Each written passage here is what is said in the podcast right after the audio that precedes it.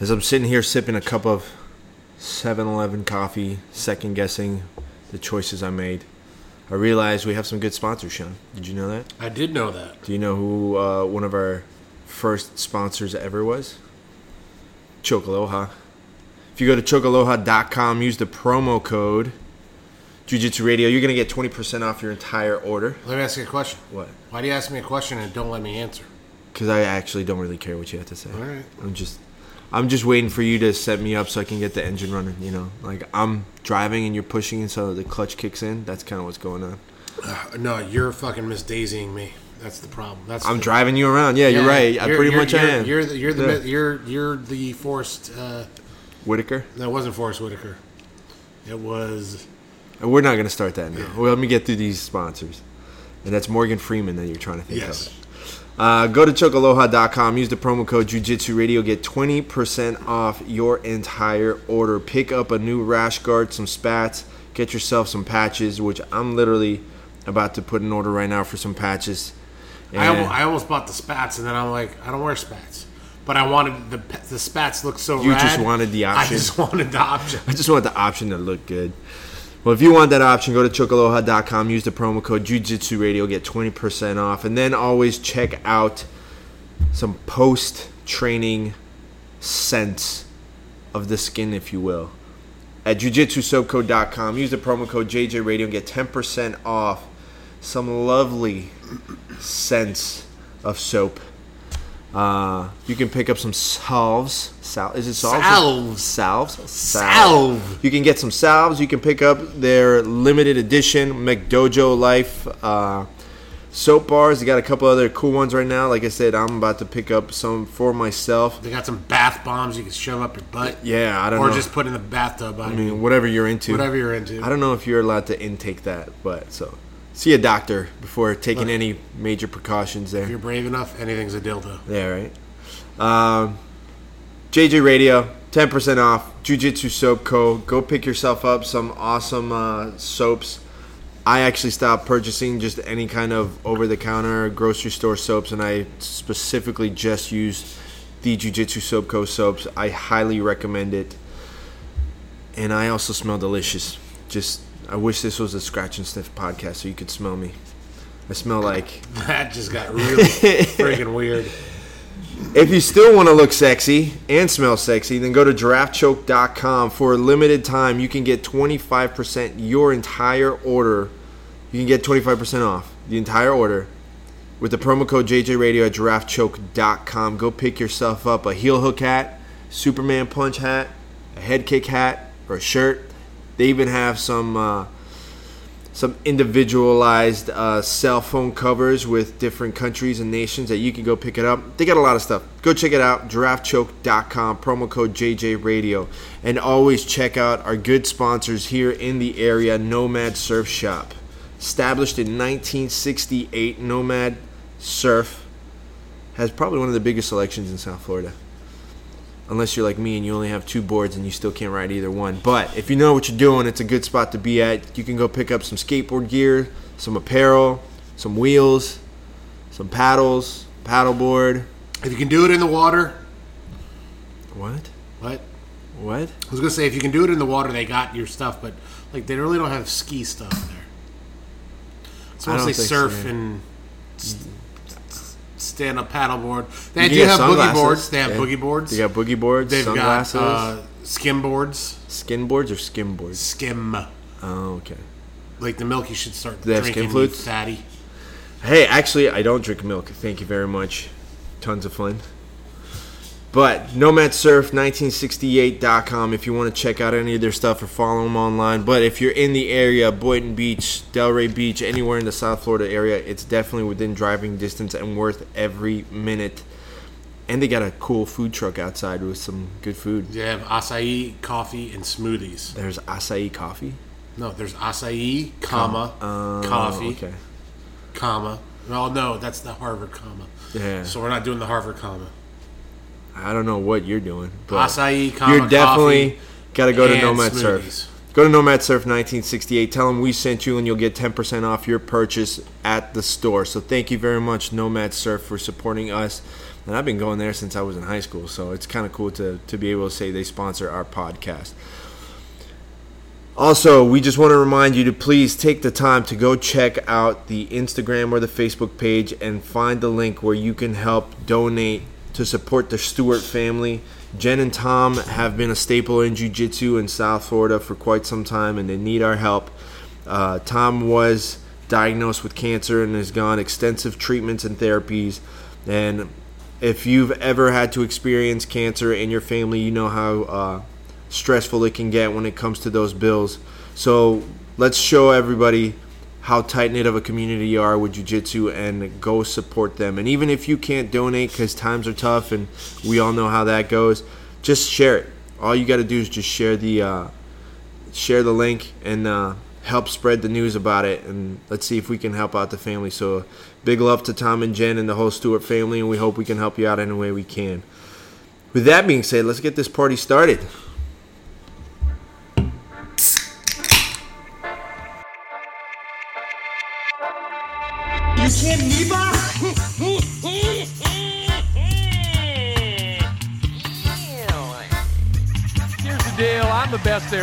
Plain and simple. I mean, I wake up in the morning, I piss excellence, and nobody can hang with my stuff. Get stealing, woo, wheeling, dealing, limousine right, jet flying, son of a gun, and I'm having a hard time holding these alligators down. Woo! All right, welcome back to another episode of Jiu Jitsu Radio. We're back to just Sean and I today while I'm sipping on some coffee that you got me. Thank you very much. Cheers. Cheers. Cheers. And I noticed you're drinking my favorite drink. Bubbly Well- bubbly mango flavored. I can see that uh, that you turned a corner finally. Well, the uh, when I was at Walmart the other day, because that's where I do my shopping. right. Because So you definitely I, lo- are I love people at Walmart. I, I love a uh, I love a deal, and um, I normally get the public or the Publix. Wow, I get the Walmart uh, Mm. seltzer water flavored seltzer waters, and uh, they were out. So I tried the bubbly strawberry and I thought it was good, but you kept telling me about the mango, so I was like, you know what? You're welcome. I'll try the mango, and it's pretty damn tasty. Right? That's a tasty burger. That's a mm, may I have some of this tasty beverage to wash, Wash this, this down. down. Yeah, no, I see. I started on like Lacroix and then got deeper into like the flavored water hole, I guess you can call it. When I was a kid, my mom, for some reason, bought a shit ton of Perrier. Oh yeah, no, my parents were the same way. Perrier was like the fucking thing back in the day. But it's like I, I like I remember thinking as a kid, I thought Yeah. Perrier was for rich people. Right. Swear to God, I was like, and uh, but we had bottles of it in our garage, and I would every once in a while I'd drink a Perrier and be like, oh, See, I was obsessed, and every once in a while I still do. I'll get obsessed with uh, the San Pellegrino flavored drinks. They have like the orange and all that. Uh-huh. Those things are absolute garbage, but for whatever reason, I get like obsessed with it, and I just buy cases. what's what I remember about about um, Europe? It was funny. Is they would ask you if you wanted water, and you'd say yes, and they'd ask you with gas or no gas. Yeah, I feel gas. yeah. You want gas, gassy water? No, that's but this stuff. If if you like Lacroix, definitely try uh, try the bubbly stuff. I like it. the The grapefruit one isn't that bad. Lime is pretty good. The apple actually kind of tastes like apple juice, like a really light apple juice. I saw apple, and I was like, mm, I like apple. I know it's pretty good, and it's like a very very light uh, apple juice. But the mango one is just perfect. See, like the only other one that I like is that Perrier um, peach flavor. But you know, I'm a total sissy evidently. Um. So how about that last episode, huh? Yeah, man. It was pretty deep, right? Yeah, it. uh, Um, funniest thing about the whole thing is we didn't cuss once. Did we? No, really? Oh, well, you know why? Because they had their kid. We had yeah. Ashton uh, was there. Was there, but it's still like normally. I guess Oh. I guess what it what that means is is we're assholes. Oh, for sure. I never- But, I never heard that. we're assholes, but at least we know when not to be assholes. Yeah, exactly. It's not. This isn't an act. We're we're just very open and honest with people, but we also respect, you know, families, I guess, especially if they're friends of ours. But yeah, I didn't even think about that. I I mean, I do have to like consciously make the effort not to curse. Well, the, you know what? though? the subject matter made it easy not to curse. Yeah, it didn't deem it didn't uh, necessitate a full rack. Of No, gun- of no, and and, and and we were fully engaged in the conversation, and and, and it's always good when you're having a conversation and actually Yeah. engaged, right? but like and thinking about wow, and I th- what I mean by that though is like we were thinking about what these people were doing, and it almost seemed uh, it would have seemed obscene to, to cuss on that. It would have just, I mean, it would just would have been blatantly disrespectful, Yeah. but it it would have been a disservice to them because And and who knows? They might swear like sailors behind closed doors. For sure. But I'm not going to swear in front of a child. And number one, and number two, when we're talking about something as serious, well, and not that it was super serious, but as awesome as what they're doing with. Uh, Well, you know what it was. So I got introduced to them. Like I said, I knew who who they were, and I and I did meet Natasha like once before, um, but I got introduced to them by my friend Andy Stock from from. Novogenics, and um, you know it's like I said, what they do really kind of sparked my brain, and I really wanted them to have the the platform. And you know, we might not be the biggest platform, but I wanted them to have the platform to to share their their goals and what they do with with jujitsu. So I I took it really serious, and I wanted to make sure it was at the right time where we could do it, and this, that, and the other, and, and it all kind of really worked out. I wish we could have done it in the new studio, um, but you know it uh, it worked out the way it did, and it worked out perfect. So I hope everybody gets a chance to enjoy it. That's definitely one of those episodes that uh, we'll be sharing for for a while because I think it's something that can people can go back to. Yeah, for over sure. and over again. it's, and it, that's that's what the jujitsu community should be about. It should be about helping any community, not just jujitsu, but any community should be about helping each other out. I think it's it's definitely one of those things that you know most of us don't get paid for it. So I think the the camaraderie is definitely there more than considering like MMA, you know, where it is paid and you are making a livelihood in about it that way. Like I kind of realized after everything that we've gone through, especially on my end of things in the last couple of years with like different academies and stuff like that that it's just you you can't you can't be playing that stupid game of like, oh, he's taking my students and blah blah blah. Like the teachers don't have that kind of control, but it's it's probably better that people feel like they have that freedom because it's what's that um um what's the guy from uh, Charles Bronson his quote of like train people so they're good enough that they can leave and work anywhere else but treat them well enough that they don't want to so it's the same thing. Like you want your students to be so good that they like can go anywhere else and train, but you treat them so well that they don't want to go anywhere else and train. And I think it's evident. I mean, like you got, you know, Excel is a great school. We have like a nice little spot. Like you guys have like a cool spot here. Like Cyborg has an amazing academy that they do all stuff. So we have a lot of cool little spots down here that that really is about that family where it's people treat each other with respect and it's not like the little drama behind the scene you know so that was cool but no that was i hope everybody dug it because that was definitely a, a personal one for me. Just like i said it's the um i have a cousin who's autistic and it was never like anything like bad like with the family but it was something like everybody had to learn to deal with it at the same time. So i'm sure that there's a lot of people uh, out there that might be dealing with learning of having like a family member or something like that that's uh, that's on the spectrum, and they they got to find different ways to uh, to try and help them live a better, more fulfilling life. Yeah, I, I, I think it's a um, again. I've gotten so much from jujitsu that I really like. Like honestly, most most the jiu my jujitsu stuff is a passion project. Yeah. I don't get paid for a lot of the stuff I do with jujitsu. Speaking of which, you just reminded me. Keep keep going. I'll tell you after. So it's you know everything that I but jujitsu's given me so much I do I don't mind giving it back. You know I, I, I want to give it back, and I think everybody should want to give it back. And obviously, I wish I was making more money doing what I'm doing, but um, at the same time, it almost perverts it as well because What? Like getting paid? well, getting paid like I, I want to get paid, believe me, I do.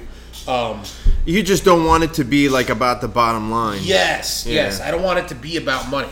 I never wanted my jujitsu to be about money. I wanted it to be about giving people the same gift that I got 12 years ago. So, if I could give that same gift, that same gift that I believe jujitsu has given me and given a lot of people over the years, then I can, and I want to do it, you know? Yeah. But I mean, that's that's that's the beauty of it. It's and I I said it like a while ago. Once I really started getting into it, is you get what you put in. And I at one point finally decided like you know what I'm really gonna give everything I have to the sport, and that was not just training, but also with you know starting my company and like working with athletes and stuff like that. And this is the best thing that, that ever happened to me. Like I've gotten to experience so much just because of jujitsu and didn't make that much money. But then I did start making money off of like doing the photos and stuff, which leads me to say, which I wanted to tell you is um, Polaris released a couple of sneak clips to the prologues because uh, this weekend is Polaris 8. Yes. So uh, if you guys head over to Jiu Jitsu Radio uh, Instagram or to the Sounder Marketing Instagram or even to Polaris Instagram, you'll see uh, some of the clips of uh, footage that I filmed of uh, Wagner Rocha training with Gilbert Burns and Herbert Burns. And it's funny because as soon as I sent them the footage, uh, couple of hours later, I got a message from uh, from one of the guys at uh, Polaris, like, "Dude, this footage is amazing. Like, there's so much." I'm like, "I know." That's why I was kind of hesitant on doing bow shoots, but you know, I always like to give customers and really they're they're friends of mine now, like as much as I can, so they have the most to pull from because I'm not editing this one. Um, but How do you get them such large files? Dropbox? Dropbox. Dropbox. I mean, there's tons of different ways that you can do it, and uh, everybody has their own route. If uh, when I did stuff for the UFC for uh, for Fox, I had to do everything through their um, system. Servers. I had to do stuff through their server, and they're super duper secure, and they're like very anal about like who gets what, and like the link. They're like, "All right, we're gonna send you the link. It's only open for a little bit, so make sure you fill that everything up." All right, no problem. Like here you go. I had to do the same thing with the United States government. For what? For the business. Oh right. Don't remind me. I got to deal with so much shit right now.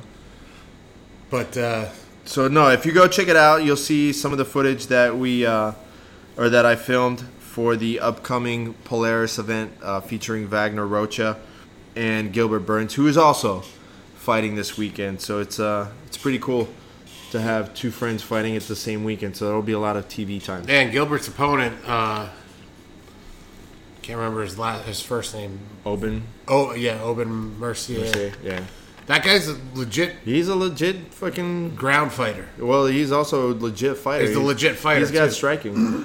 He's got striking, but he's known for his grappling, which will be interesting to see if he wants to enter into that realm with Gilbert. Well, it's kind of like the way that I see it, and mind you, I have absolutely no idea what he's been doing in this training. I have only seen him twice uh, throughout this whole training camp. So it could be one of those things that Aubin might say, I'm a better grappler than him and go for it, which I doubt. because it's not like it's it's that would be that would be doubtful seeing as it's very easily googleable Yeah. that Herbert or Gilbert Burns is a world champion. Yeah. And- So it's like But I would say his that Oben's game plan is most likely going to be I'm a better striker than he is because Gilbert's striking is extremely underrated. So he's but going he's got dynamite in both hands. Right, All but- you got to do is look at his record and see how many people he's put to sleep. but he people still sleep on his striking, man. Like he doesn't have the the orthodox like style of MMA. And I, I yeah, and I, I don't I don't want people to look at that Dan Hooker fight and think, you know, that he doesn't have striking. no. Dan Dan Hooker is just he's he's that dude. His striking is Yeah, I mean, he's, I, I, I, it, it's beautiful. It's it's a beautiful style. yeah, but all I can say is that that Gilbert's put in some serious work on his striking. So Yeah. Well, even, even if he wasn't my friend, if even if he wasn't like a brother to me, I would still put my money on Gilbert on this fight. I still would just because of you know the last couple of fights and the the way that he's grown uh, in the last few years as a fighter. Um, I I think that people are underestimating him just because he, he doesn't go out and do all the flashy things. So it'd be cool, and I definitely hope that my friend uh, comes home for Christmas with a W, so we can finally eat. He hasn't been able to really eat in a while. well, he's doing. Dude, he's one of the most active combat athletes on the planet. For sure. If he's not fighting in the UFC, he's doing super fights for. I think was it this year? I think this year was his most active year, like yet. But you know what? I think it's awesome. I think it's a smart way for Gilbert to stay game ready in in in in times when like you could you could stay like here's the thing about fighting that I think people just don't understand because they've never done it. The people who have never done it. Yeah. Um, one of the biggest things look, you can be the best trained fighter in the world. You can be the best in shape fighter in the world. But if you don't know how to control your anxiety when you're in front of hundreds, if not thousands of people or millions watching on pay per view, right? that kind of pressure will fuck you up. Oh, tons of people, tons of people like That's where the ring rust comes in. Everyone says what ring rust is. Ring rust is getting that adrenaline dump in like being able to handle like the adrenaline dump, be mentally prepared for the cheers, the boos, Yeah. the lights. But the lights is what I noticed. It's usually the lights that gets people. It's usually the lights and the the music, not so much the crowds. I've always always noticed that from like all like the years of working in entertainment and doing all this stuff with the fights.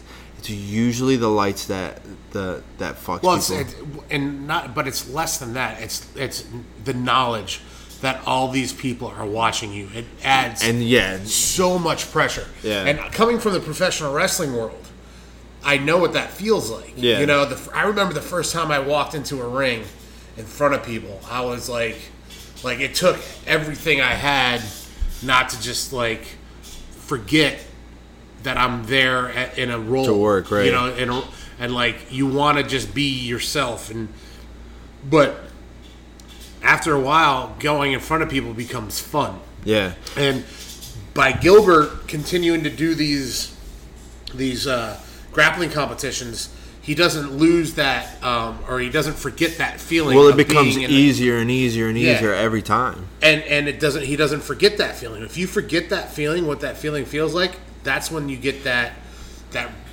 rush of, of adrenaline and that Yeah. adrenaline dump and all that stuff happens. Do you think that like the pros, like guys like Triple H and The Rock and stuff like that?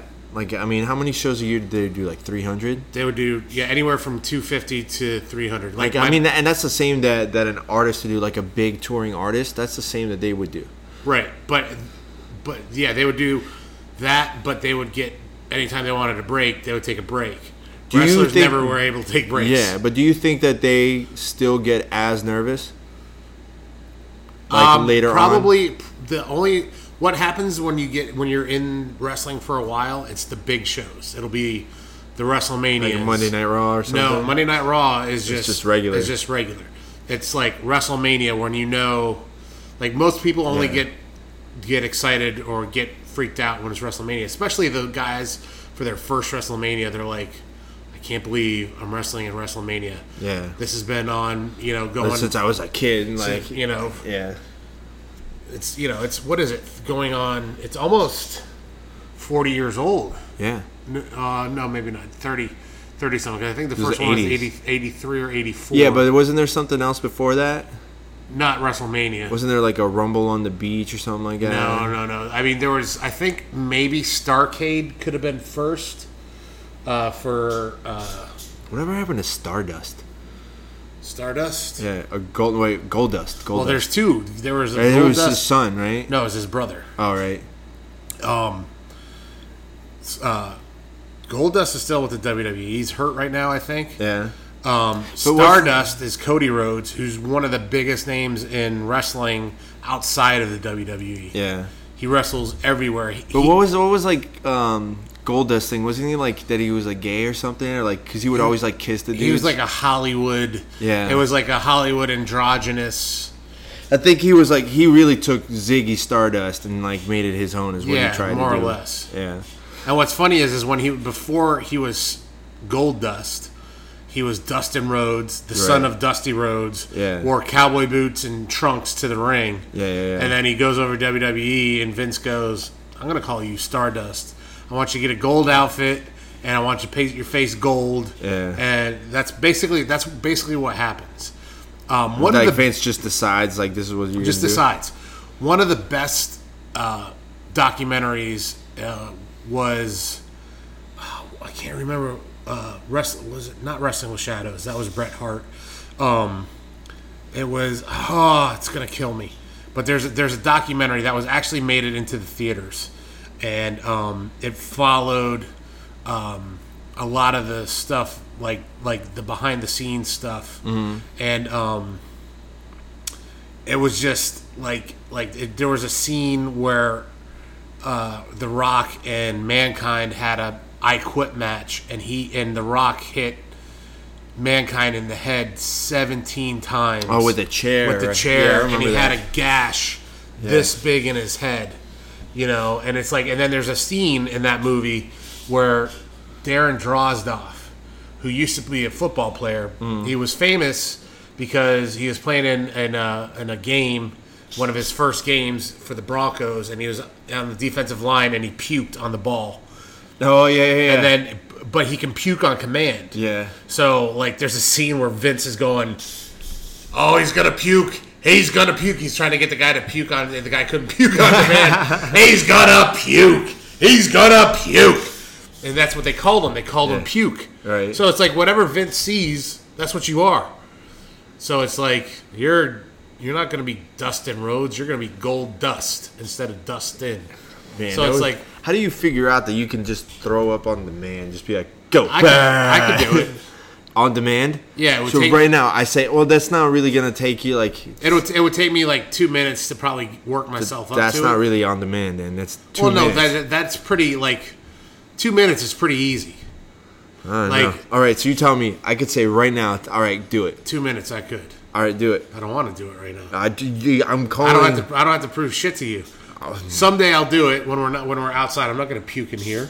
Oh man! All right, we'll have to film that one. We'll Two film- we'll film it. I'll do a time lapse. Plus, I Um, don't. I don't enjoy throwing up. I fucking hate it. There's only one. There, and I told you. I've, I've set my own bones, like no problem. But when I know I'm sick and I gotta throw up, I fucking hate it. I get, I'm more comfortable being on a roller coaster, going on in front of a crowd, but say like I got, I know that I'm gonna throw up, gives me like a fucking panic. and attack. I don't. And I don't puke in toilets. Oh, that's right. Yeah. I don't puke. I'll puke. I'll puke outside, and that's it. No, I got no problem. I'll put my face in the toilet. I Yeah. do not care. Um, so we actually have some jujitsu news um, to go off of. First of all, I don't know if you saw this, but a good friend of ours finally got his brown belt. Robbie. Rob. Oh got- yes, yeah, I did see that. I So- saw Chicago Rob got his Chicago brown Rob. belt. I'm not gonna Congratulations, Rob. I'm not gonna say his last name because you probably just get like an ego boost. So, yeah, shout out to Rob. Congratulations on your brown belt. Um, speaking of belts, congratulations to Liz Carmouche. She just earned her black belt um, from 10th Planet. She trains at 10th Planet Oceanside, so she got her black belt in 10th Planet Jiu Jitsu. Awesome. So more power to you. And she, if you don't forget, she's the one that almost submitted Ronda. Ronda on her back. She had on her back. That could have like completely changed her career. Didn't happen though. She had her. She had a. She had a nice jaw crank going. Yeah, She was almost turning Ronda's head backwards. yeah. With that, I remember that. I think if she would have just twisted a little bit more, it probably would have been in there. It was like that borderline. Yeah, it was. It was super close. Yeah. Um, we got some other crazy news. Um, obviously, we know that Nogi Worlds is coming up, so there's no real way for us to talk about We'll it talk anymore. about it afterwards. Yeah, we'll do a review after the fact. Um, speaking of Nogi Worlds, though, actually, so I'm looking at Flow Grappling articles just to see what's going on. Tenth Planet has 55 athletes at Nogi Worlds competing, all the way from blue belt to. I don't think that's a lot. I mean, it- I bet you if you look at Alliance or Yeah, but those are schools that have been around for a long time. yeah, well, yeah, but Tenth Planet's been around 10 years, 15. no longer than that. They've been around since I think since the '90s, since after Eddie. No, I think- after. no, I think Eddie had started Tenth Planet before he beat. uh Was it No, Royler? I don't think so. Because he was still with Jean Jacques Machado. So I think it's after. So it's, I don't think it's been around as long. I think obviously he's been training Yeah, like his early style two for a while. thousands. I think early two thousands, late nineties, early two thousands is when Eddie started. I mean, I'm sure we could check Yeah. that shit. We'll find it later on. Oh man, long day for me. Excuse me. Um, what else we got on news? Demi Lovato looks healthy in jiu-jitsu photo after rehab. Well, here's the- Hashtag never give up. what she should have done is came to Delray, Flor- Delray Beach, Florida, to hit rehab because there's a bunch of rehabs here. She needed to do rehab so much, and just thrown herself into jujitsu. There's so much jujitsu down here. I believe It probably would have been worse for her. I think jujitsu can save somebody, man. I really Well, it do. has. I mean, there's tons of stories out there. Like it has. I just don't think that. I don't think she should have stopped doing jujitsu. for Probably rehab. would have been bad. We can't we can't have her down here because remember she used to date Luke Rockhold. Luke's down here now. It would have been He doesn't live here. He just comes He here does. for camps. He, he's got a house down in uh, Fort Lauderdale. Well, he's got that because he's balling. Yeah, Uh, but he's he's. I, I just saw him. I gotta hit him up. I haven't talked. I to just him in a saw him in uh, California back in Santa Cruz. He so- flies like left and right. Like Yeah. even when I was up in New York to do uh, to do that photo shoot, I was like, they told me that he might come up there. I'm like, bro, are you gonna be up here for this thing? He's like, I was going to. Like UFC was gonna make me do a press release, but like it, plans change. So he's a he's a model for some some big. for Polo, man. For Polo, was it Polo? Yeah, for Ralph Lauren. He's yeah, he's a legit model. I man. would He's not. You know what? If, what I would do is I'd be like, I'm done fighting. Just take my fucking picture. No, he's a fighter. Don't get it twisted. He knows he's a good looking like dude, but Well, that's He's a him. I'm saying killer. I'd be like, why should I get punched in the face if I get paid to just people take my picture? because that actually kind of helps out his look. The fact that he's a fighter and he's still like good looking like that gives him this whole extra persona that he can play. right, but of. he's he's forever putting that fucking that job on the line every time he steps into the cage. hey man, I'm not his manager. Go talk to his manager. Uh, speaking, Get him, get him on the horn. Right. Let's talk to him. Speaking of uh, UFC, Kron Gracie finally uh, signed with the UFC. They announced his first fight. Did you see what it is? Oh, I did see who it was, but I don't. Alex Caceres. Alex Caceres, dude. A lot of people sleep on Alex Caceres, but that kid's fucking legit. He's got legit jiu-jitsu, man. He's got legit jujitsu and he's got very dynamic striking. Well, he was a street fighter Right. He fought. He fought in. Uh, down in Miami. yeah, but he fought for what is it? Uh, Dada Five Thousand. Yeah. Uh, uh, what was that? Dog fights. No, I don't remember. But he's he's legit. I think it's actually it's a good In the backyard with a piece of string making the ring. Yeah. You know who else fought in that? Kimbo? Well, yeah, but you know who else? George Masvidal. Jorge Masvidal? Yeah. Yeah, yeah. No, I He mean he's a that. Miami kid for sure. He had long ass hair. Yeah. It was all. I, dude, he like George Masvidal. So people ask me. Can you say his name right? Jorge. Well, he, they used to call him George. Yeah, that's until he finally corrected him. Well, how do you know he corrected him? How do you know they? they Because his name is written Jorge. no, it's, it's J. Right, but he might go by George. You don't know. No, because either way, it's still a J. But you know, So it's a and, and look, it's Miami. They, they made Mike Stanton change his name to Juan Carlos. Yeah, well, that's for So different reasons. You don't know. But anyways, George or Jorge, whatever you want to call him, he's he's always been one of my favorite fighters. Um, my favorite fighters are the guys that fucking bang. That's that are there to be a real fighter. So like most of the guys from fucking Hawaii Yeah. are are so um, Max Holloway. Yeah. one of my always been one of my favorite fighters. Uh, B.J. Penn, Keep going. Who else? um, Yancy Medeiros. and? What do you mean? And And? Ige? Huh? Dan Ige? I don't know. He's Hawaiian. I don't know Dan Ige. he fought so Dan Ige fought in Titan while he was also a manager for other fighters And then the last card that he was on, not only was he fighting, but one of the fighters that he managed was on that same card. Oh, that's awesome. Dan Ige is a bad motherfucker, man. He got he got a he got a little bit tough the the last go around. I think it was the last fight he lost.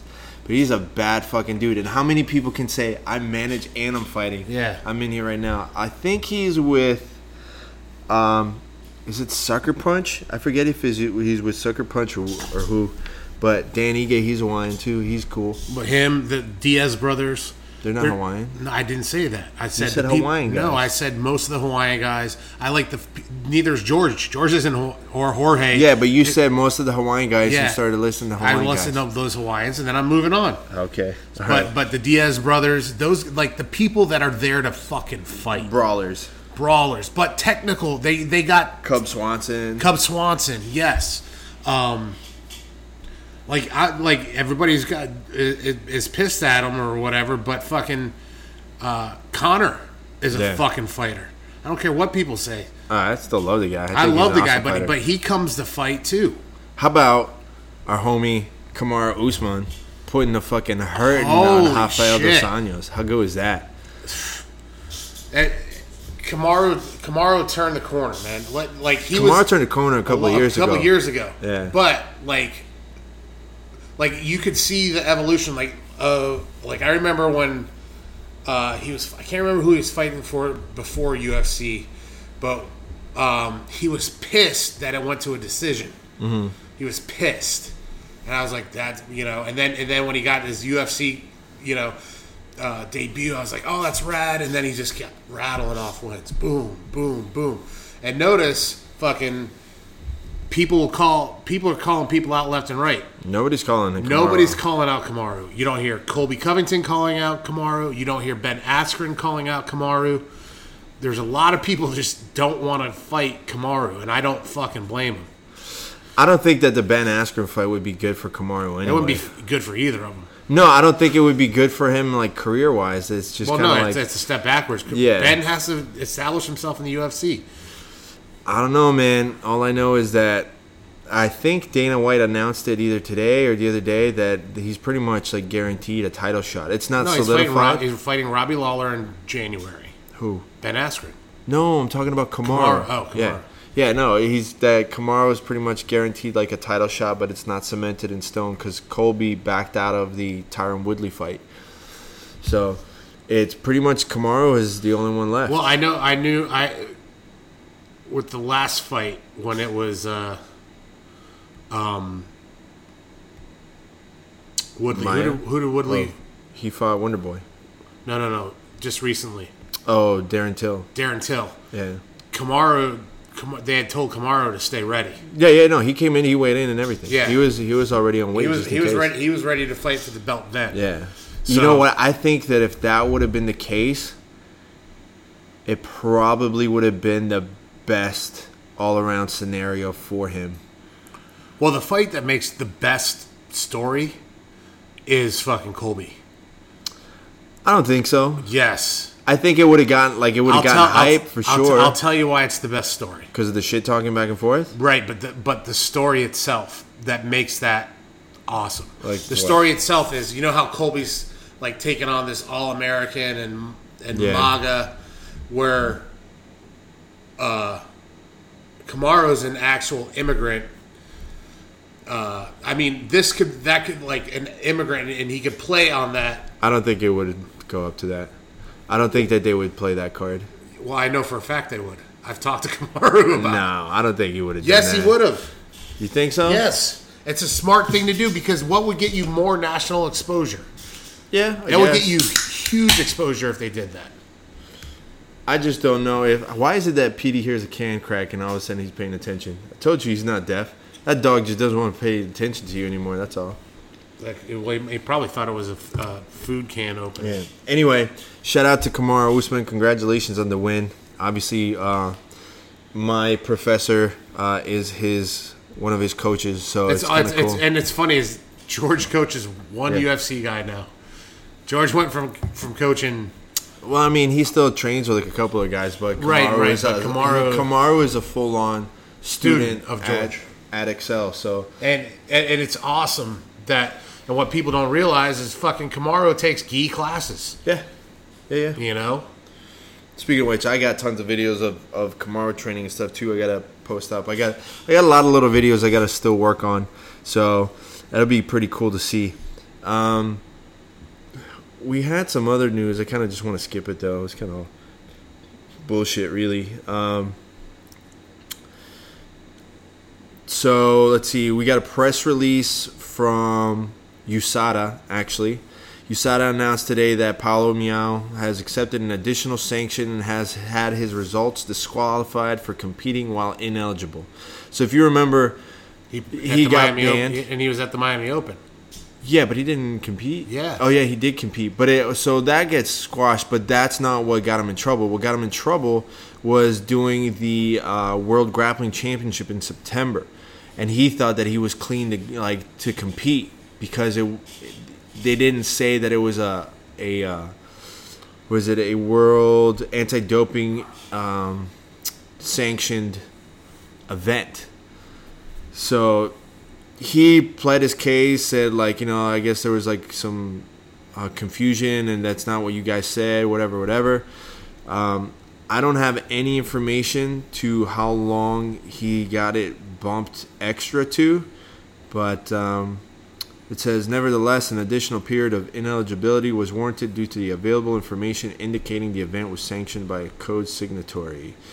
Um, So how much longer is so he it out? says, well, it says here. Furthermore, Miao has been disqualified from all competitive results obtained on and uh, on and subsequent to September 8th, 2018, the date he participated while ineligible, including forfeiture of any medals, points, and prizes. Look, if I won a tournament and I want money, and fucking USADA or whatever came up to me and said, "Hey, we want you to give a, to give us that money or give it back," I'd tell them to go fuck themselves pretty fucking quick. I don't give a fuck who you are. Like that's so stupid. It's like USADA doesn't own that organization, so you can't fucking tell them give them the money back. Like you can eat my whole ass if you think I'm giving money back. Yeah, you you, can- have the medal all fucking day. Take it. Yeah, here's the medal. I'm keeping my money. Yeah, you can kiss my ass for that fucking money. I don't care if it's ten bucks or ten thousand. What are you gonna do to me if I keep the money? Can't do shit. I'd be do like, shit. Are, you, are you my mom? Are you my dad? No. I'll be like, Well, okay, then I don't then know I'll, why you go, tell I'll, me go, what to I'll go compete for other places that don't fucking follow you. So suck a It's stupid, yeah. suck a whole bag of dicks. Yeah, it's so stupid. Like I, whatever, man. USADA is a is a fucking joke, and I well, it's not. no, that is, and I can tell you from knowledge uh, with uh, Olympic level athletes that pretty much everybody thinks USADA and WADA is a fucking joke, and that's outside of that Icarus movie and all that other stuff. It's like USADA and WADA has been fucking up for so long, and they're so full of shit. Their whole thing is that they have to show force and they want to pick a couple of scapegoats and stuff like that. Like when athletes, like Olympic athletes, get like um, called out and they get like thrown under the fire or whatever, thrown in the fire. It's like people are just like, why? They know everybody else is fucking doing it, but they just fucking pick that scapegoat, and it's just you got to become the martyr. So yeah, they can kiss a fucking Well, you know, it's like cock and balls. I think the problem with a lot of these organizations, up up to and including the Olympic, the the Olympic Committee, it's all about money, and and it's so crooked. It's so crooked, especially the Olympic. The uh, what is it? I can't remember what it's called, but like they take money, like they take these bid these this money from cities so they could have the Olympics, and then the the they, these cities spend billions of dollars getting their city ready for Olympic Games. Yeah. and every almost every city after the Olympics, after they they're done with the Olympics, is bankrupt. Yeah, no, everybody knows it. It's the same Or- with FIFA. Same with FIFA. Like Yeah. for the World Cup, it's the same thing happened. It's terrible. The the amount of corruption in the human soul. Look, man, money, money, fucking corrupts people. Power corrupts people. One of the the biggest names in soccer, fuck, um, Hollenbach, Bolenbach.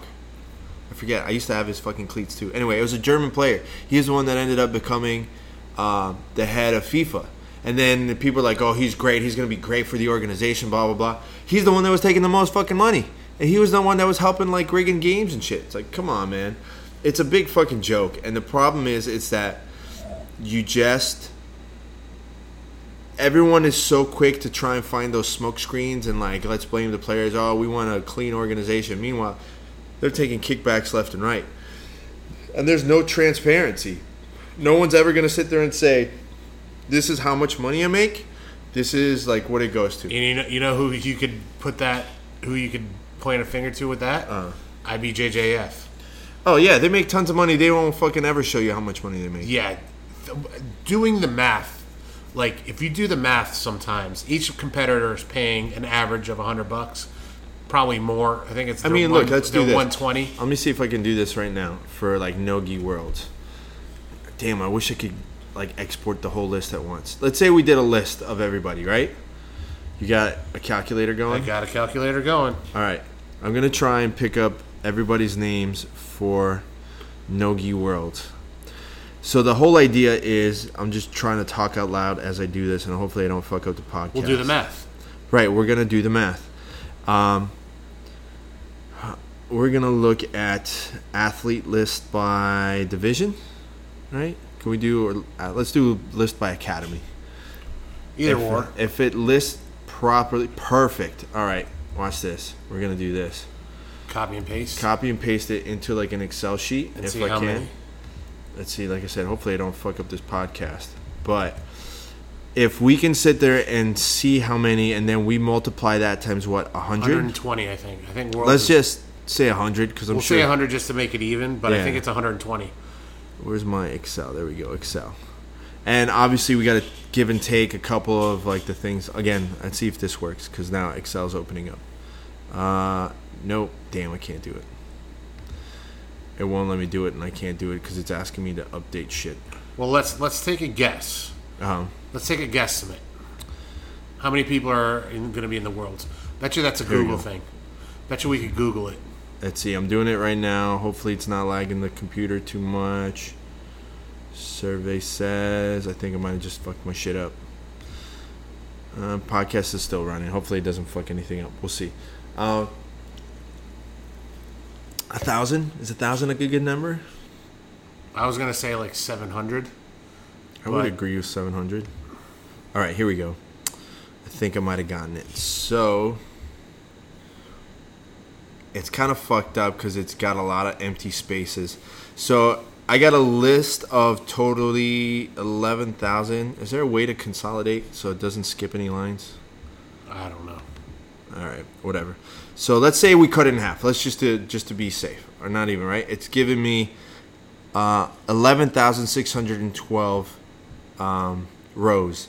So let's say we take half of that off. Okay, so that's So it's five thousand. 5,000. So that's five thousand times one hundred is what? 5,000 competitors? There's no way. That would take days. Now remember, not everybody shows up. I'm looking at okay. So let's do a third of that. Let's say it's even two thousand All right. times uh, one hundred and twenty. That's 200 that's a quarter of a million dollars. That's two hundred fifty thousand dollars they're making.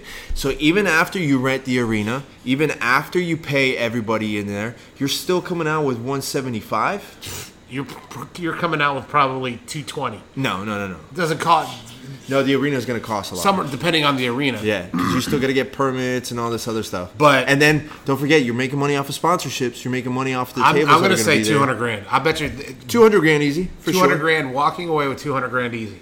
Imagine, imagine if the IBJJF said, "Look, you know what? Let's take 50 grand of of of this and give it to uh, and put it into prize money." They they wouldn't sit there and take that. They wouldn't get, give that much. I would like. How much do they give people? They're giving like a thousand or something. Yeah, I don't know, but to, in or- look, dude. Look, there's no. I agree with you. There's Yeah. absolutely no excuse because Black Belt Invitational, CBD, whatever, did their first ever event, and they managed to give thirty thousand fucking $30,000, dollars exactly. to one winner guy, one winner girl. And what's going to happen is these events are going to have to step up because If IBJJF doesn't start paying uh, their athletes, their competitors, The- they're gonna lose everybody. Yeah, the worst thing that's Yeah, at happening, least the big names. the worst thing that's happening to them are these submission only tournaments that are getting one night, you know, one night events that are getting millions of views. Right. Well, I, I wouldn't say they get millions of views, but they get million overall, like after time. But even then, they're like, it gives the sponsors the replays. I mean, IBJJF doesn't put on a whole show, so you're not going to see all the sponsors. Right. They're not going to have all listed. But if I do a quintet or an EBI or whatever other term, like grappling industries, whatever it is, excuse me, and it's replayed, I just got my my my money's worth because now that video is going to get played over and over again for years to come. I mean, that's all there is to it. Like, think about it. And not only that, the people even they're making more money because there's people that have to pay for booths. You want to sell clothes? Well, you that's what I'm saying. acai? So the booths are going to be like 500. No. Well, they'll probably sell them for like five grand. Honestly, yeah, because probably do some I, I like did a booth at um, Naga in 2009 eight. uh, or 10 when I was when I had uh, when I was working. We were doing the clothing line. We did a booth. Right. Cost fifteen hundred dollars at Naga. Yeah, that's pretty standard. Fifteen hundred. Yeah. So at IBJJF Worlds, and that was ten years ago that Yeah. I did that. You notice that nobody ever has any booths anymore at like Miami Open. Yeah, no. Nobody. Nobody. If the only people that do anything is like the school will have like a little snack table outside. Yep. But you won't see Sambazon or anything like that over there. Not anymore. so it's. But the worlds, the worlds is like, especially the Masters worlds. I don't know, know about the uh, the Masters worlds in Las Vegas, dude. It's like a, almost like an expo. There's Yeah. there's like forty booths there. No, for sure. It's, Your, your it's- buddies over at Choke, Choke Republic have a huge one. That's you they're gonna guys. sell. They're gonna sell a lot of those. my fucking rolls. shirt. You know what would be fucking great? It to go over there and I'm wearing my shirt and I stand right next to that shirt and I hold it up. Be like, hey guys, nice fucking shirt. Fucking assholes. Um, no, but it, it's so fucking absurd to me that they can sit there and charge us so much money. And now, mind you, don't forget, you're paying 120 to compete. Now, was it purple belts and up have to pay 100 bucks a year? No, 110? it's 30. 30. No, it's, no, no, no.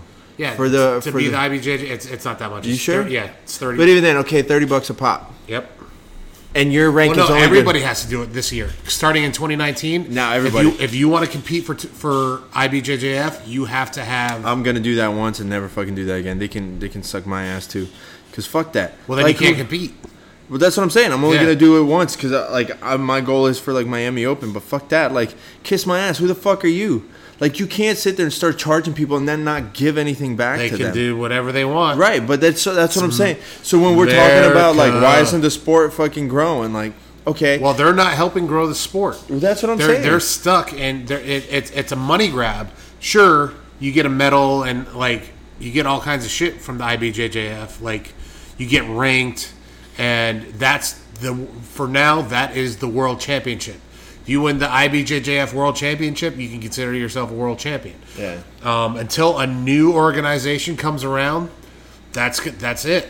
That's it. No, I agree, but that's the thing. That's the thing is, is that for the longest time, that was the only thing that was there. So it was held up to such a high ranking, which is understandably so. When you're the biggest one, people are gonna look at you with like a bigger standard. But now that you're not the biggest, like, or well, you still are, but you're not the most popular group of the bunch. Saying you're an IBJJF like champion doesn't always mean that's like the best thing compared to like, oh, guess what? I went and I fucking competed at EBI. Well, yeah. No, no, I agree.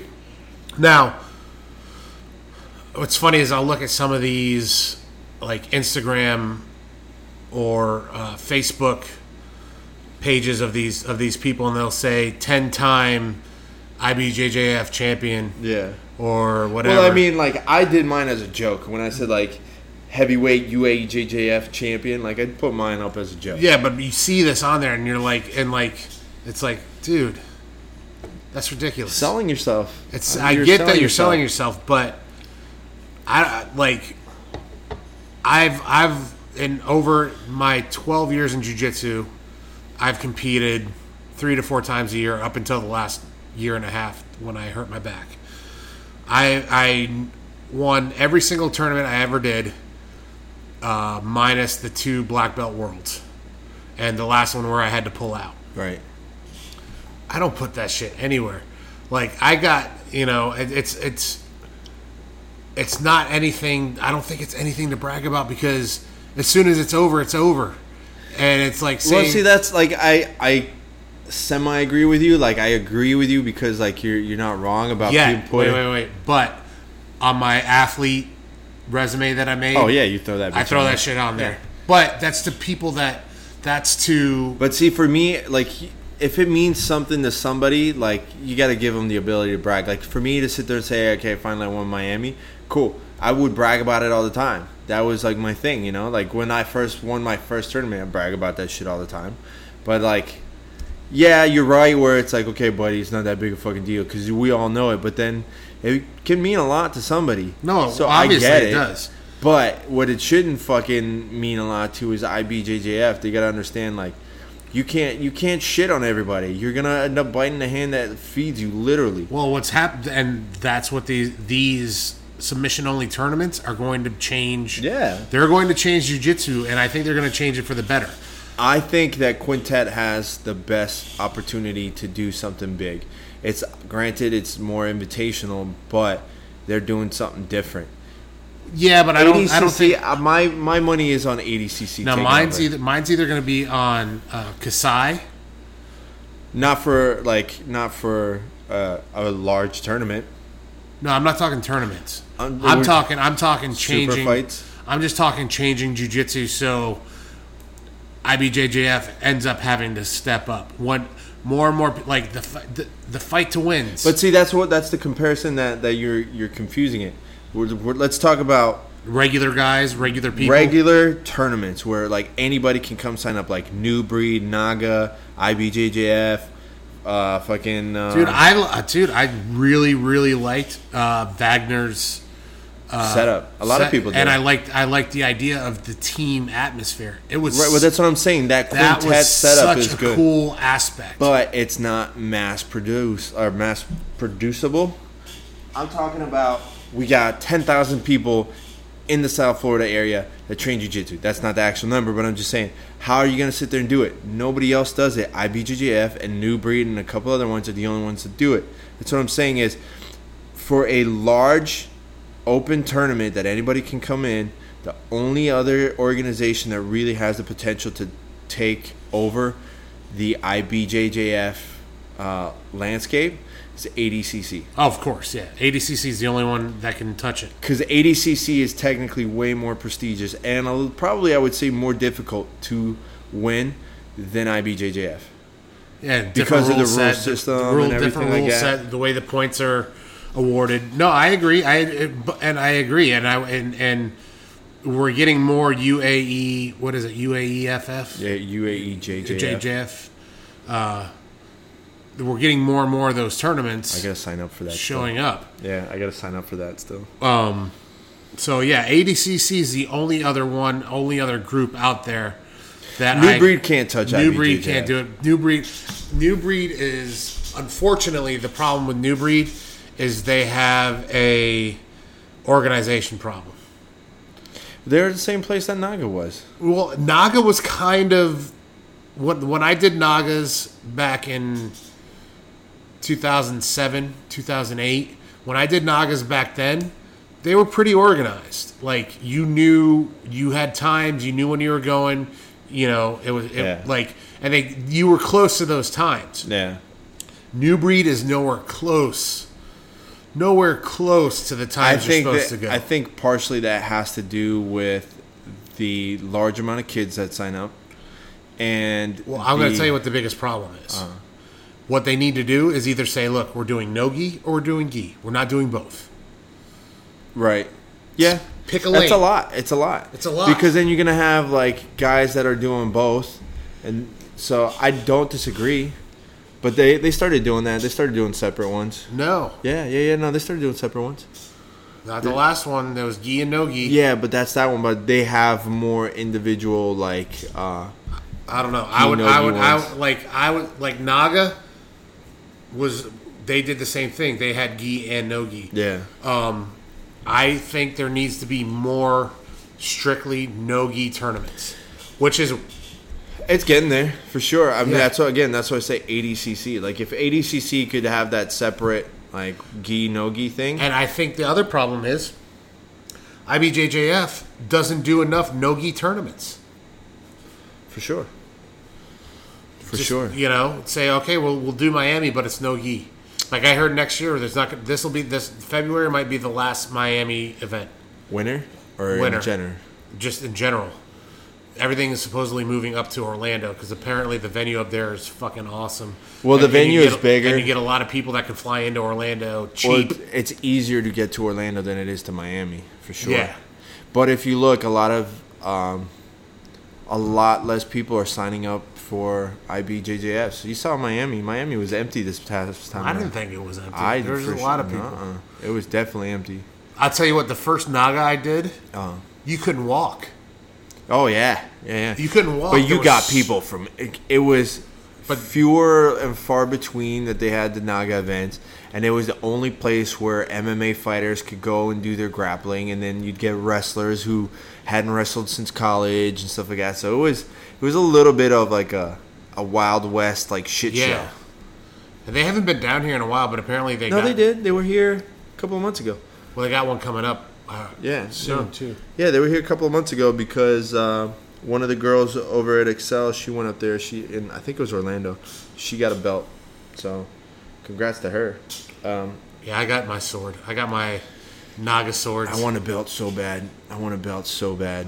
Like it's funny because I don't care that much about medals, but I've always always that's why I even have it for the kids class. I just fucking love the ability like to sit there and have a fucking championship belt. That it's just a giant heavy piece of fucking leather and tin. It means absolutely nothing, but to me, it's like belt. No, it's so it. fucking cool to just sit there and say it. When I started working for for Titan FC, right, the very first event that we did, there was a um, it was a championship fight, and somehow because I was the photographer and I needed it to take photos, I became in charge of the belt. I was fucking walking around everywhere, like on the UM campus, like crossing the street. I didn't give a fuck. I'm like, I got the belt. so it started. I'd walk down the street with it, like go to McDonald's, like holding the belt, like. Is that yours? Like, yeah, yeah, I want it. I got to fight again tonight. Just totally bullshitting my way through You want to hear something fun? A, fun, Yeah. a funny, quick, funny story. Um, uh, one of my buddies, and um, I don't know if you know him. He's a local guy, but he used to be in the WWF. He's one of the headbangers. Mm-hmm. Um, his name's Chaz. Um, he when he when they won the tag team belts back in the day, uh, he wore his belt. He went through security at the airport, and his, and the the this was before the the scans. Right. Uh, the it was before 9-11. It was actually. back when they still had the wands. Yeah, it was all the. And all of a sudden it went off, and he goes, "Oh!" And he lifts up his shirt, and he's got his WWE Tag Team Champion belt. It's, it's just funny. Yeah. It, it, it- like I get it. I get the whole thing with the belt. Yeah. There's a story. Everybody thought um, I cared about the belts at one point when I was wrestling because the first belt, the first time I won a championship belt for in pro wrestling. Right. I don't want to say won.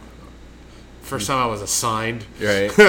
a championship belt. I was on the back of a golf cart driving with the belt. Right. And they took the corner very fast. And you went flying. And I went flying and I tucked and rolled and they thought I was trying to protect the belt. I no, I wasn't trying to protect Just trying the not to belt. break my fucking I was arms. just trying to break not break my arms. So I just rolled and I came up and and they're like, "Oh, you protected the belt though. You were you want that belt bad." I'm like, "No, well, I didn't say no. I was just like, This builds my life. yeah, but like Did you get to keep it? no, I mean, no, no. I gave it. We gave it back. Like you actually, it actually did hand off. yeah, yeah. You give it. You give it to the people. You give it back to them. Well, no, no, no. Like I carried it home. Like I, while we were champions, I had that belt. And I, Right, but I'm whenever we saying showed once up, you we had lose it, like you got to hand it off. Yeah, they didn't have back. the money to make new ones No, every no, time. no, no, no. I see. I think that's one of the things that makes it a little bit more prestigious in wrestling. It's not like UFC. If you win it, you get a, like a belt to keep forever. Like, and they just make a new one for the next one, like they do for MMA. Like, you get to keep it. In wrestling, there's that one belt. They don't remake it. That's the belt that goes off. Like, you got to go and hand it off. in at WWE. Yeah. yeah, they changed the the plates on it. Right, that's it. But that belt is that belt. That belt that gets retired is the belt. Well, back in the started off. Back in the day when you won the belt, when you won the NWA Heavyweight Championship, Uh-huh. you had to give a twenty thousand dollar deposit Why? because they were they didn't want you just walking away with the belt. Right. You got that twenty grand Security, back like, when you when you when you when you handed over the belt when you lost or whatever. So wait. So what if you retired on top? They give them the belt, You don't get to keep that don't get to belt. keep that See, belt. that's kind of fucked up. I think you should get to keep the belt. But nobody really retired on top. No one's ever done that. Didn't The Rock do that? No, You sure? yeah, I'm positive. They can't. They really can't. No, Because once you're done, you're done. You got to hand off the torch. yeah.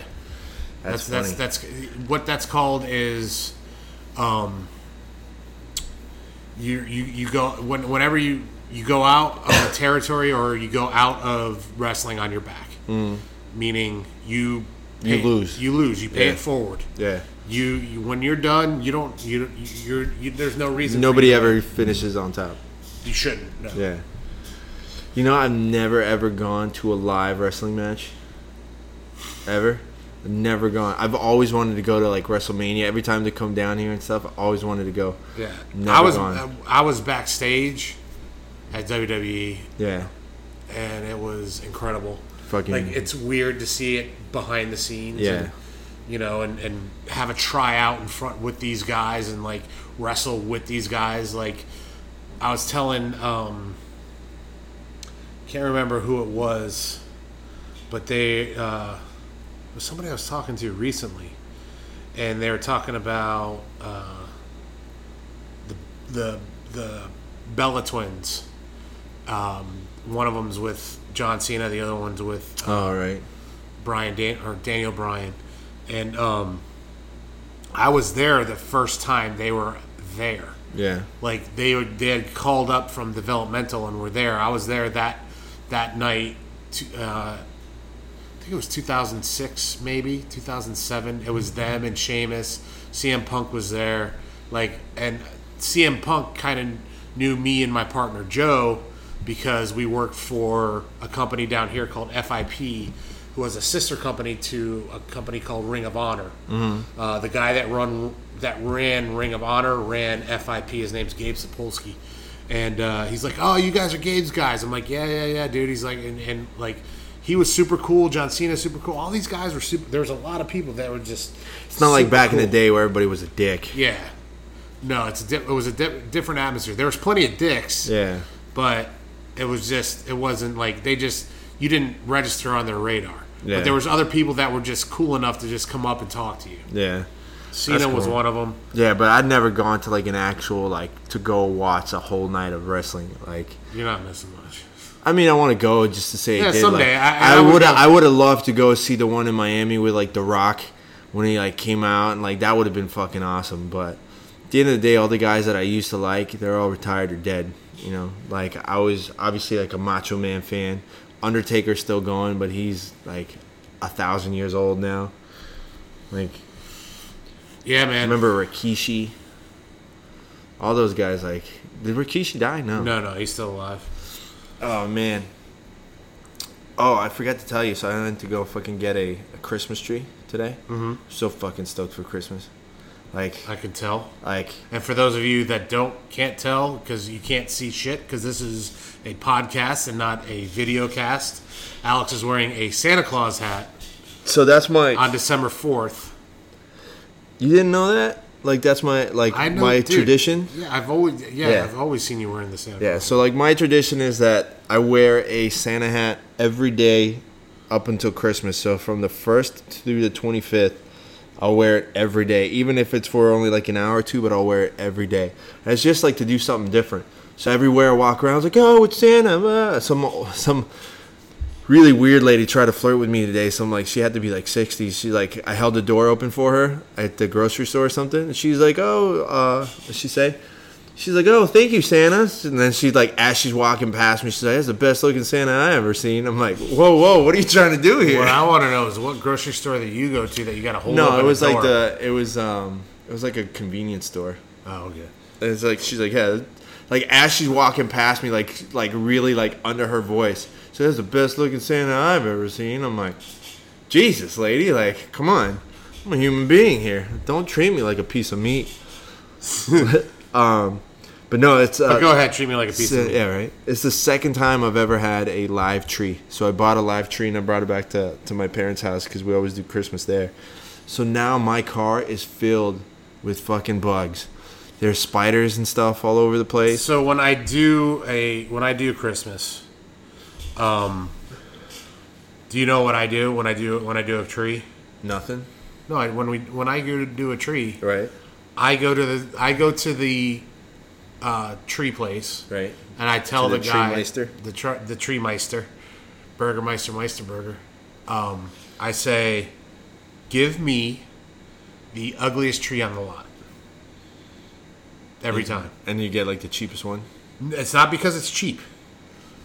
You My just like to do your Charlie Brown Christmas. I do well. It's not even a Charlie Brown Christmas. What the reason I go for the ugliest tree on the lot is because that's the tree that no one's gonna buy, and that tree was cut down to be a Christmas tree. Are you trying to like to uh what's the word? You're trying to uh What? to put yourself into into that tree. You see yourself as that tree. No, not at all. to, I just I just feel. Do you ba- hug that tree? No, I feel bad that the tree was cut down, and nobody was gonna want that tree. Right. So it was cut down for nothing. It would end up as a piece of dead tree that didn't get to have its. It ends up getting burned into a nice bonfire for New Year's. Yeah, but I'd rather I'd rather. So, what about like the really nice tree that still ends up getting stuck in the lot? What do you do oh, about that one? Oh, That's that's that's not my problem. oh, so because it's it's a good looking tree versus a bad looking tree, like that's the way that that you end up looking at it. Yeah, it, it's it's there. Somebody's gonna buy. You're treeist, is what you are. Somebody's gonna buy a pretty tree. That's just the way it goes. Pretty trees are gonna get bought, and ugly trees are not, and that's just how it goes. I mean, there's probably millions of trees that end up getting cut down, and don't get bought up. Well, yeah, uh, plenty. But I'm going to do my best to give the ugliest one, the one that I know nobody's gonna want. Right. That's the one I'm gonna give a home. You realize these are trees and not like adopted babies, right? I understand that, but I think there's there's a karma to it because every action has a reaction. If that was the case, then would you not buy a tree anyway because you feel bad that it got cut down? um, only if I'm not doing Christmas. But I, you know, I don't have. Sometimes you don't have room to do Christmas.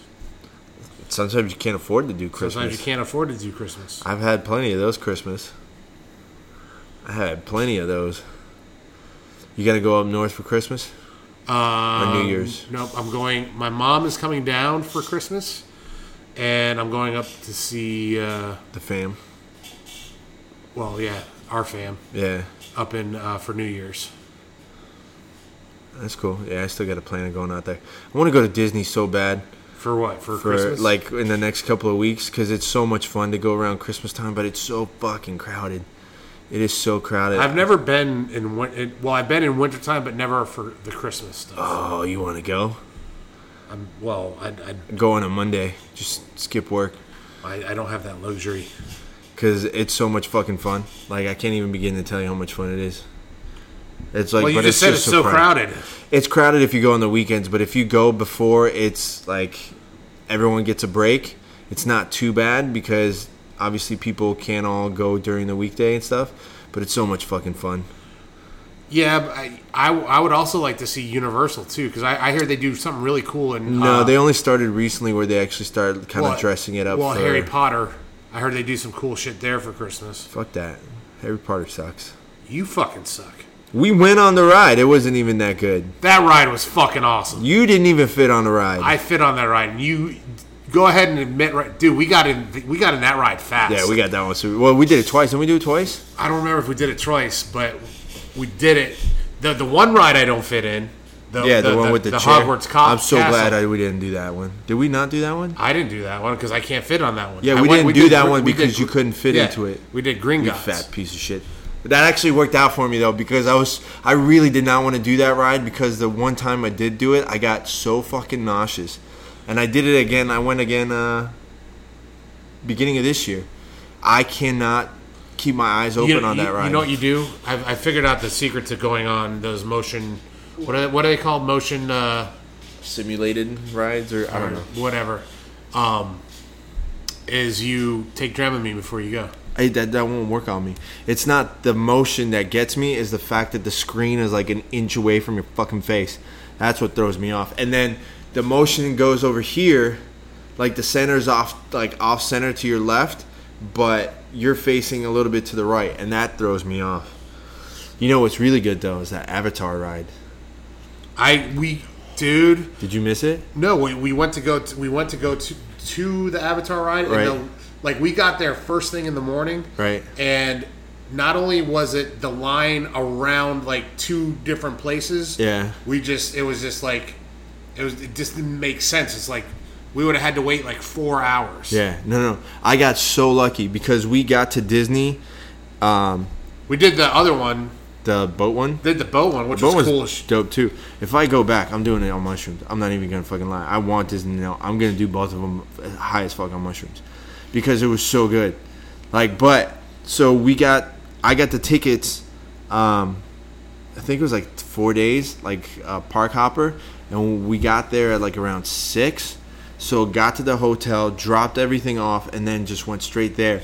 But I somehow managed to get fast passes for both because it was later on at night. So I literally walked straight into the park right before it closed.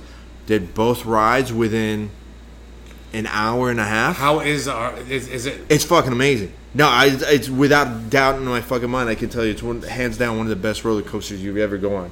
Because remember, you've been on on the soaring. No, I've never been on Soaring. Okay, so see, but I heard you Soaring's incredible. Soaring is great, but But the line for that was always, always been like three yeah, hours. It's shorter now because it's not as new. It's not as cool. Did you ever go on the Delta Dream Flight? ride? yes. Okay. If you so, had wings. Yeah. If you had wings. so think of the part where like you're going through the tunnel and Right. the, the Delta Dream Flight times like a thousand on virtual reality. That was soaring. But the thing that killed it is you could see everybody, right?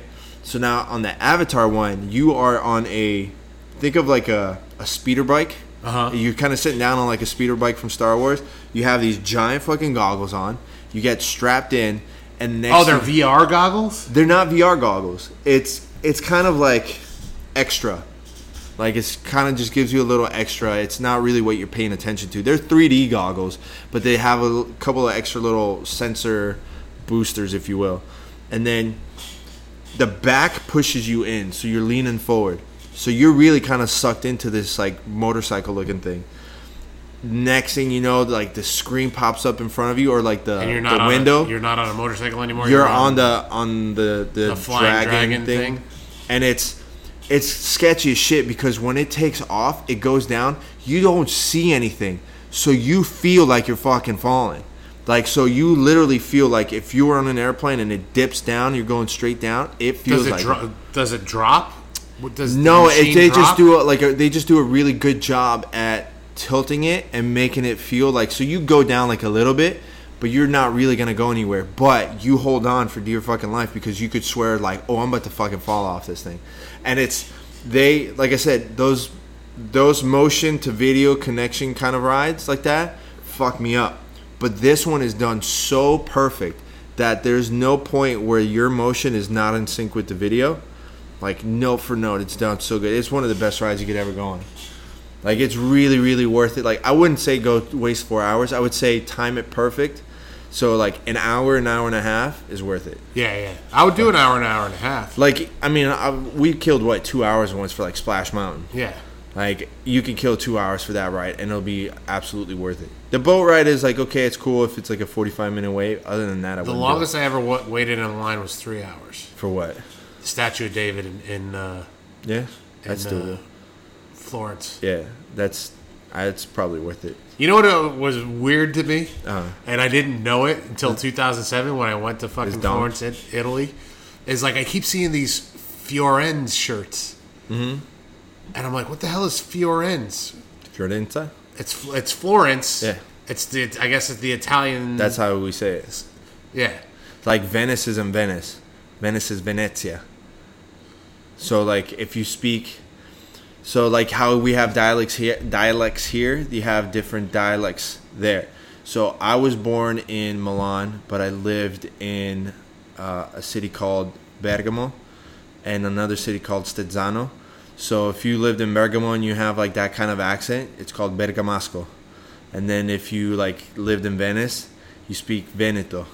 So and it's different, and there's definitely subtle things. Obviously, if you go to um, to like Naples and stuff like that, like Naples isn't Naples. Naples is Napoli. Napoli, right? That I know. right. So You know how I know like- that? Because you went there. No, because Dean Martin. Yeah, right.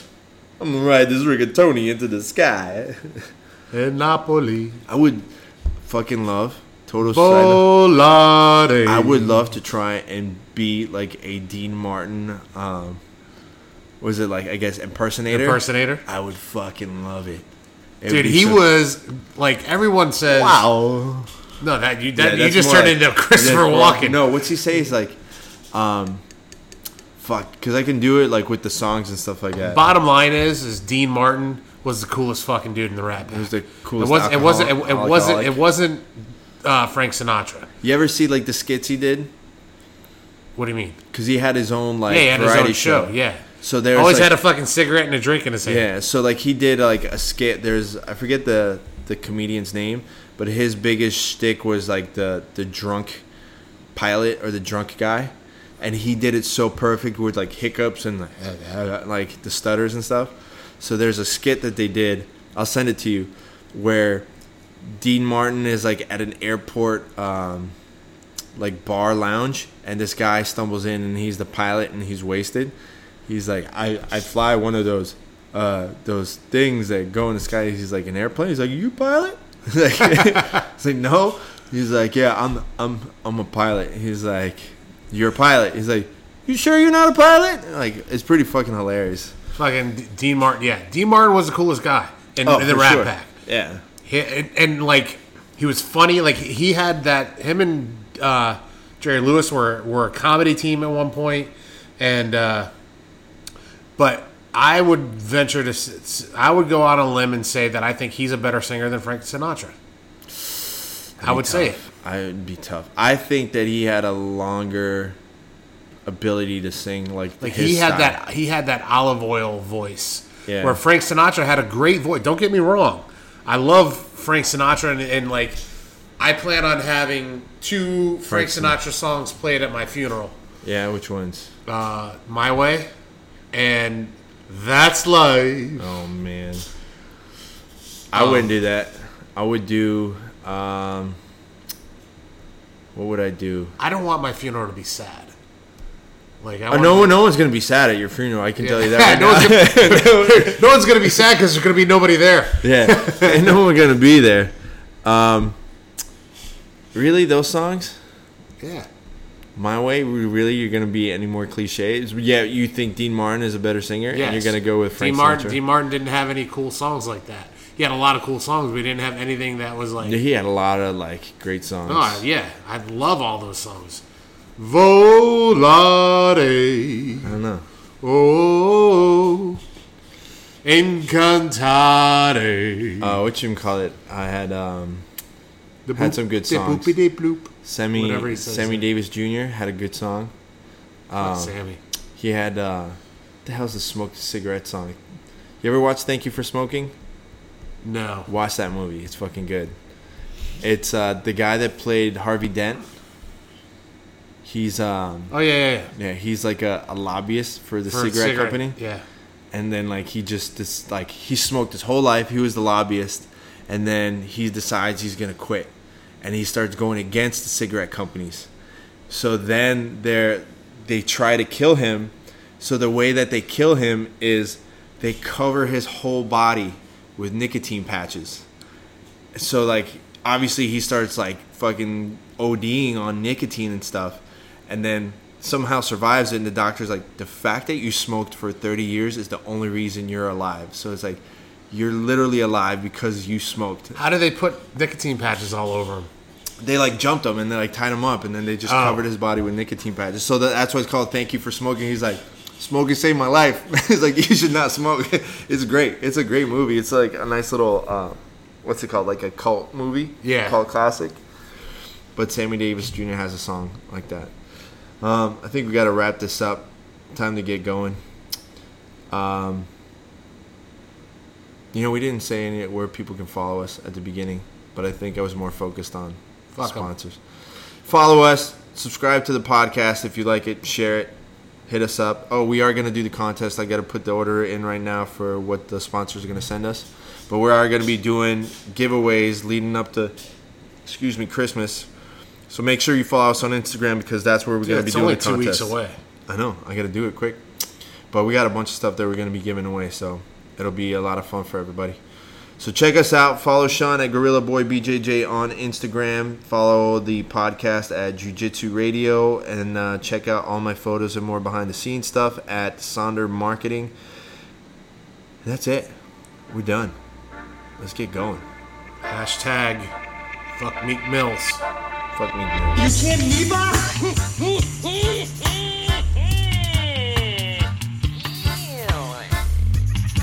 deal. I'm the best there is, plain and simple. I mean, I wake up in the morning, I piss excellence, and nobody can hang with my stuff. Kid stealing, woo, wheeling, dealing, limousine right, jet flying, son of a gun, and I'm having a hard time holding these alligators down.